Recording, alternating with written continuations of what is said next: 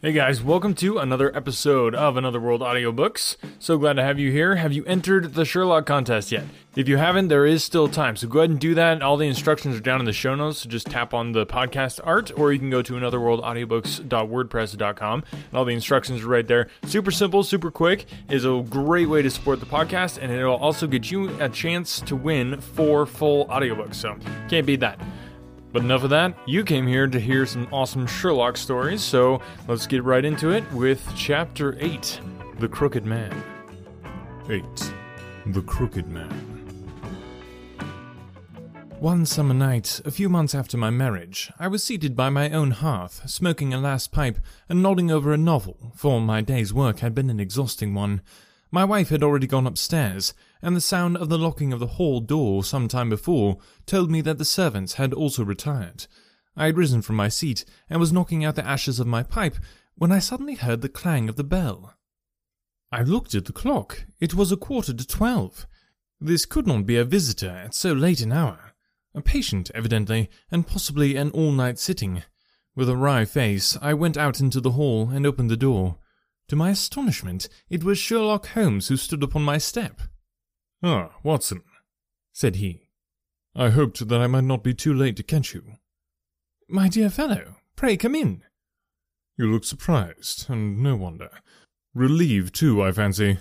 You still smoke the Arcadia mixture of your bachelor days, then. There's no mistaking that fluffy ash upon your coat. It's easy to tell that you have been accustomed to wear a uniform, Watson.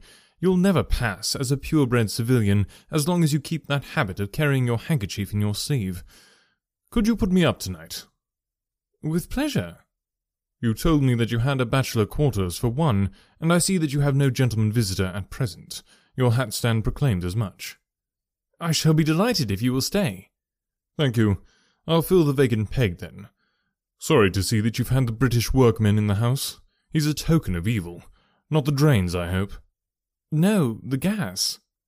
"Ah, he has left 2 nail marks from his boot upon your linoleum just where the light strikes it.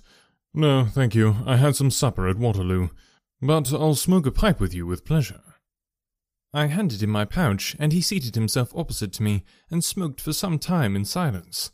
I was well aware that nothing but business of importance would have brought him to me at such an hour, so I waited patiently until he should come round to it. "I see that you are professionally rather busy just now," said he, glancing very keenly across at me. "Yes, I've had a busy day," I answered. "It may seem very foolish in your eyes," I added, "but really I don't know how you deduced it." Holmes chuckled to himself. "I have the advantage of knowing your habits, my dear Watson," said he. "When your round is a short one, you walk, and when it is a long one, you use a hansom. As I perceive that your boots, although used, are by no means dirty, I cannot doubt that you are at present busy enough to justify the hansom." "Excellent," I cried. "Elementary," said he. "It is one of those instances where the reasoner can produce an effect which seems remarkable to his neighbour because the latter has missed the one little point which is the basis of the deduction. The same may be said, my dear fellow, for the effect of some of these little sketches of yours, which is entirely meretricious, depending as it does upon you retaining in your own hand some factors in the problem which are never imparted to the reader.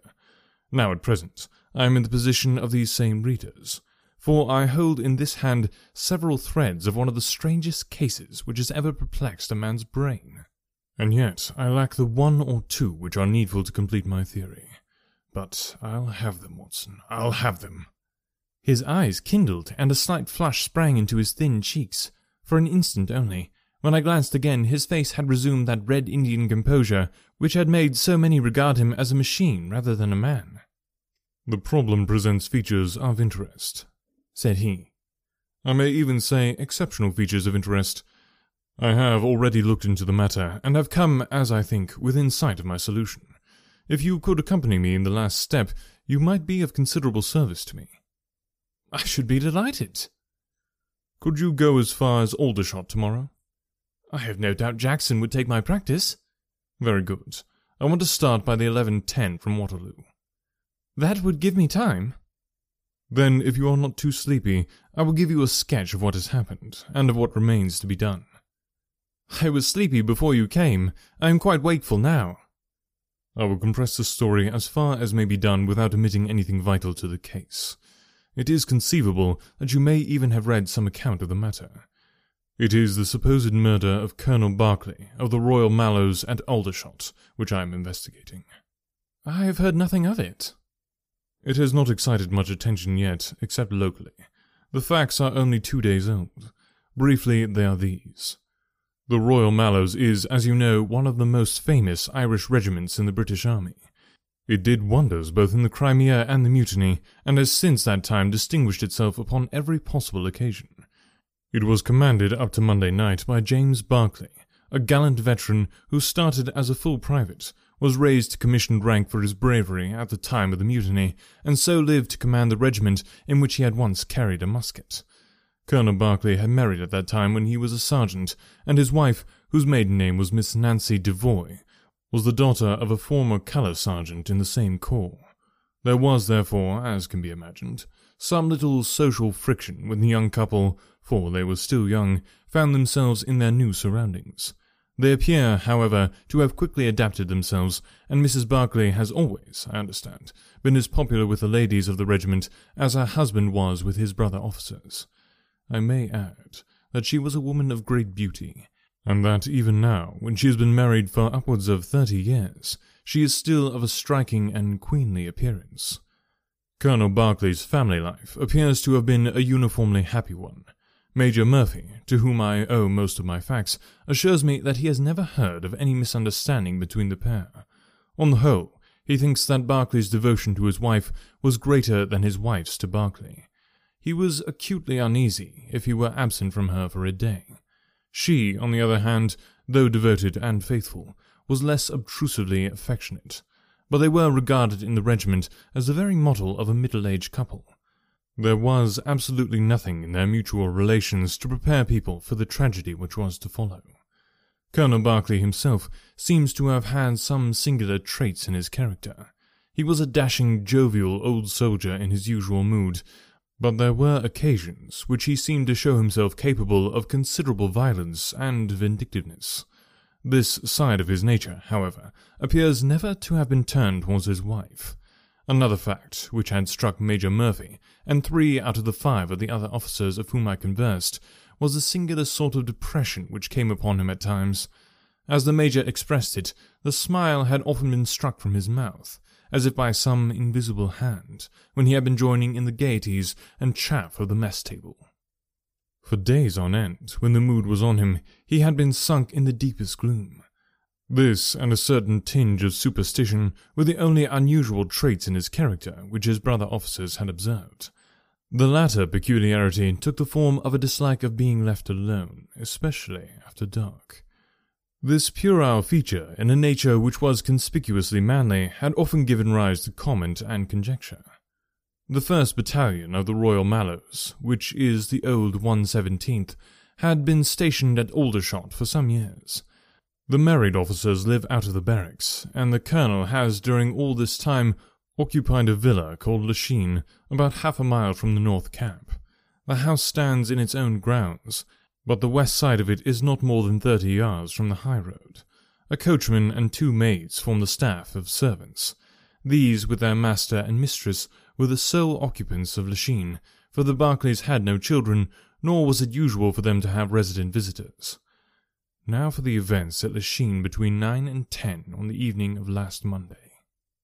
Mrs. Barclay was, it appears, a member of the Roman Catholic Church, and had interested herself very much in the establishment of the Guild of St. George, which was formed in connection with the Watt Street Chapel for the purpose of supplying the poor with cast-off clothing.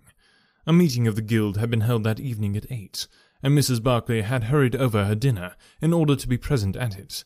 When leaving the house, she was heard by the coachman to make some commonplace remark to her husband, and assured him that she would be back before very long. She then called for Miss Morrison, a young lady who lives in the next villa, and the two went off together to their meeting.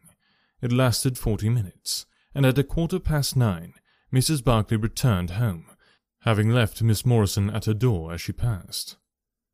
There is a room which is used as a morning room at Lachine. This faces the road, and opens by a large glass folding door onto the lawn. The lawn is 30 yards across, and is only divided from the highway by a low wall with an iron rail above it. It was into this room that Mrs. Barclay went upon her return. The blinds were not down, for the room was seldom used in the evening, but Mrs. Barclay herself lit the lamp, and then rang the bell, asking Jane Stewart, the housemaid, to bring her a cup of tea, which was quite contrary to her usual habits. The Colonel had been sitting in the dining-room, but hearing that his wife had returned, he joined her in the morning-room. The coachman saw him cross the hall and enter it. He was never seen again alive. The tea which had been ordered was brought up at the end of 10 minutes, but the maid, as she approached the door, was surprised to hear the voices of her master and mistress in furious altercation. She knocked without receiving any answer, and even turned the handle, but only to find that the door was locked upon the inside. Naturally enough, she ran down to tell the cook, and the two women with the coachman came up into the hall and listened to the dispute which was still raging. They all agreed that only two voices were to be heard, those of Barclay and of his wife. Barclay's remarks were subdued and abrupt, so that none of them were audible to the listeners. The ladies, on the other hand, were most bitter, and when she raised her voice could be plainly heard. "You coward," she repeated over and over again. "What can be done now? What can be done now? Give me back my life. I will never so much as breathe the same air with you again, you coward, you coward." Those were scraps of her conversation, ending in a sudden dreadful cry in the man's voice, with a crash and a piercing scream from the woman. Convinced that some tragedy had occurred, the coachman rushed to the door and strove to force it, while scream after scream issued from within. He was unable, however, to make his way in, and the maids were too distracted with fear to be of any assistance to him. A sudden thought struck him, however, and he ran through the hall door and round to the lawn upon which the long French windows open. One side of the window was open, which I understand was quite unusual in the summer-time, and he passed without difficulty into the room. His mistress had ceased to scream, and was stretched insensible upon the couch, while with his feet tilted over the side of an armchair, and his head upon the ground near the corner of the fender, was lying the unfortunate soldier, stone dead in a pool of his own blood. Naturally, the coachman's first thought, on finding that he could do nothing for his master, was to open the door. But here an unexpected and singular difficulty presented itself. The key was not in the inner side of the door, nor could he find it anywhere in the room. He went out again, therefore, through the window, and having obtained the help of a policeman and of a medical man, he returned. The lady, against whom naturally the strongest suspicion rested, was removed to her room, still in a state of insensibility. The colonel's body was then placed upon the sofa, and a careful examination made of the scene of the tragedy. The injury from which the unfortunate veteran was suffering was found to be a jagged cut some 2 inches long at the back part of his head, which had evidently been caused by a violent blow from a blunt weapon, nor was it difficult to guess what that weapon may have been. Upon the floor, close to the body, was lying a singular club of hard-carved wood with a bone handle. The colonel possessed a varied collection of weapons brought from the different countries in which he had fought, and it was conjectured by the police that his club was among his trophies. The servants deny having seen it before, but among the numerous curiosities in the house, it is possible that it may have been overlooked. Nothing else of importance was discovered in the room by the police, save the inexplicable fact that neither upon Mrs. Barclay's person, nor upon that of the victim, nor in any part of the room was the missing key to be found. The door had eventually to be opened by a locksmith from Aldershot. That was the state of things, Watson, when upon the Tuesday morning I, at the request of Major Murphy, went down to Aldershot to supplement the efforts of the police. I think that you will acknowledge that the problem was already one of interest, but my observations soon made me realize that it was in truth much more extraordinary than would at first sight appear. Before examining the room, I cross-questioned the servants, but only succeeded in eliciting the facts which I have already stated. One other detail of interest was remembered by Jane Stewart, the housemaid. You will remember that on hearing the sound of the quarrel, she descended and returned with the other servants. On that first occasion, when she was alone, she says that the voices of her master and mistress were sunk so low that she could hardly hear anything, and judged by their tones rather than their words that they had fallen out. On my pressing her, however, she remembered that she heard the word David uttered twice by the lady. The point is of the utmost importance, as guiding us towards the reason of the sudden quarrel. The colonel's name, you remember, was James. There was one thing in the case which had made the deepest impression both upon the servants and the police. This was the contortion of the colonel's face. It had set, according to their account, into the most dreadful expression of fear and horror which a human countenance is capable of assuming. More than one person fainted at the mere sight of him, so terrible was the effect. It was quite certain that he had foreseen his fate, and that it had caused him the utmost horror. This, of course, fitted in well with the police theory, if the colonel could have seen his wife making a murderous attack upon him. Nor was the fact of the wound being on the back of his head a fatal objection to this, as he might have turned to avoid the blow. No information could be got from the lady herself, who was temporarily insane from an acute attack of brain fever. From the police I learned that Miss Morrison, who you remember went out that evening with Mrs. Barclay, denied having any knowledge of what it was which had caused the ill humour in which her companion had returned. Having gathered these facts, Watson, I smoked several pipes over them, trying to separate those which were crucial from others which were merely incidental. There could be no question that the most distinctive and suggestive point in the case was the singular disappearance of the door key. A most careful search had failed to discover it in the room, therefore it must have been taken from it. But neither the colonel nor the colonel's wife could have taken it. That was perfectly clear. Therefore, a third person must have entered the room, and that third person could only have come in through the window. It seemed to me that a careful examination of the room and the lawn might possibly reveal some traces of this mysterious individual. You know my methods, Watson. There was not one of them which I did not apply to the inquiry, and it ended by my discovering traces, but very different ones from those which I had expected. There had been a man in that room, and he had crossed the lawn coming from the road. I was able to obtain 5 very clear impressions of his footmarks. 1 in the roadway itself, at the point where he had climbed the low wall, 2 on the lawn, and 2 very faint ones upon the stained boards near the window where he had entered. He had apparently rushed across the lawn, for his toe marks were much deeper than his heels. But it was not the man who surprised me. It was his companion. His companion? Holmes pulled a large sheet of tissue paper out of his pocket and carefully unfolded it upon his knee. "What do you make of that?" he asked. The paper was covered with the tracings of the footmarks of some small animal. It had 5 well-marked footpads, an indication of long nails, and the whole print might be nearly as large as a dessert spoon. "It is a dog," said I. Did you ever hear of a dog running up a curtain? I found distinct traces that this creature had done so. "A monkey, then?" "But it is not the print of a monkey." "What can it be, then?" "Neither dog nor cat nor monkey nor any creature that we are familiar with. I have tried to reconstruct it from the measurements. Here are 4 prints where the beast had been standing motionless. You see that it is no less than 15 inches from 4 foot to hind. Add to that the length of the neck and head, and you get a creature not much less than 2 feet long, probably more if there is any tail. But now observe this other measurement. The animal has been moving, and we have the length of its stride. In each case it is only about 3 inches. You have an indication, you see, of a long body with very short legs attached to it. It has not been considerate enough to leave any of its hair behind, but its general shape must be what I have indicated, and it can run up a curtain, and it is carnivorous." "How do you deduce that?" "Because it ran up the curtain. A canary's cage was hanging in the window, and its aim seems to have been to get at the bird." "Then what was the beast?" "Ah, if I could give it a name, it might go a long way towards solving the case. On the whole, it was probably some creature of the weasel and stoat tribe, and yet it is larger than any of these that I have seen.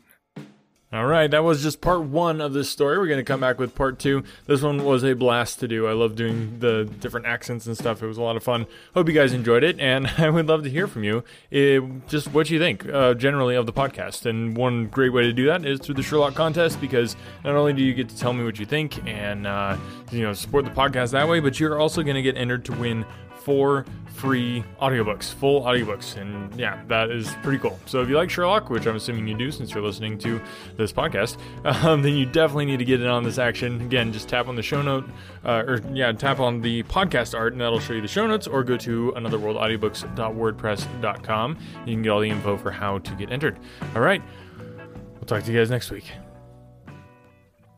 When I was in school, I absolutely hated writing. It wasn't until I was a bit older that I came to understand the power of words. If you're a business owner, you understand that power too. A business blog, when done right, can drive sales, increase revenue, and get you more customers. But as a business owner, you probably don't have the time to do all that writing. Plus, if you're not a copywriter by trade, you might feel like you're just kind of throwing words out there and they're not actually accomplishing anything. The good news is, there's a simple solution. Check it out. I call it the ultimate blog post checklist for businesses with online stores. This checklist will allow you to write better, more effective articles that convert readers into buyers. It's full of easy-to-follow examples to get your creativity flowing based on experience of nearly a million words written, and best of all, it's effective on any type of article in any industry or niche. I've successfully used this exact checklist on topics from pool table reviews to investment advice. Tired of spending tons of time writing stuff that doesn't convert? This checklist will change that by giving you highly effective blog posts and articles that transform readers into paying customers. Go to invicta.enterprises/free checklist and start saving time and transforming your writing now. That's invicta.enterprises/free checklist.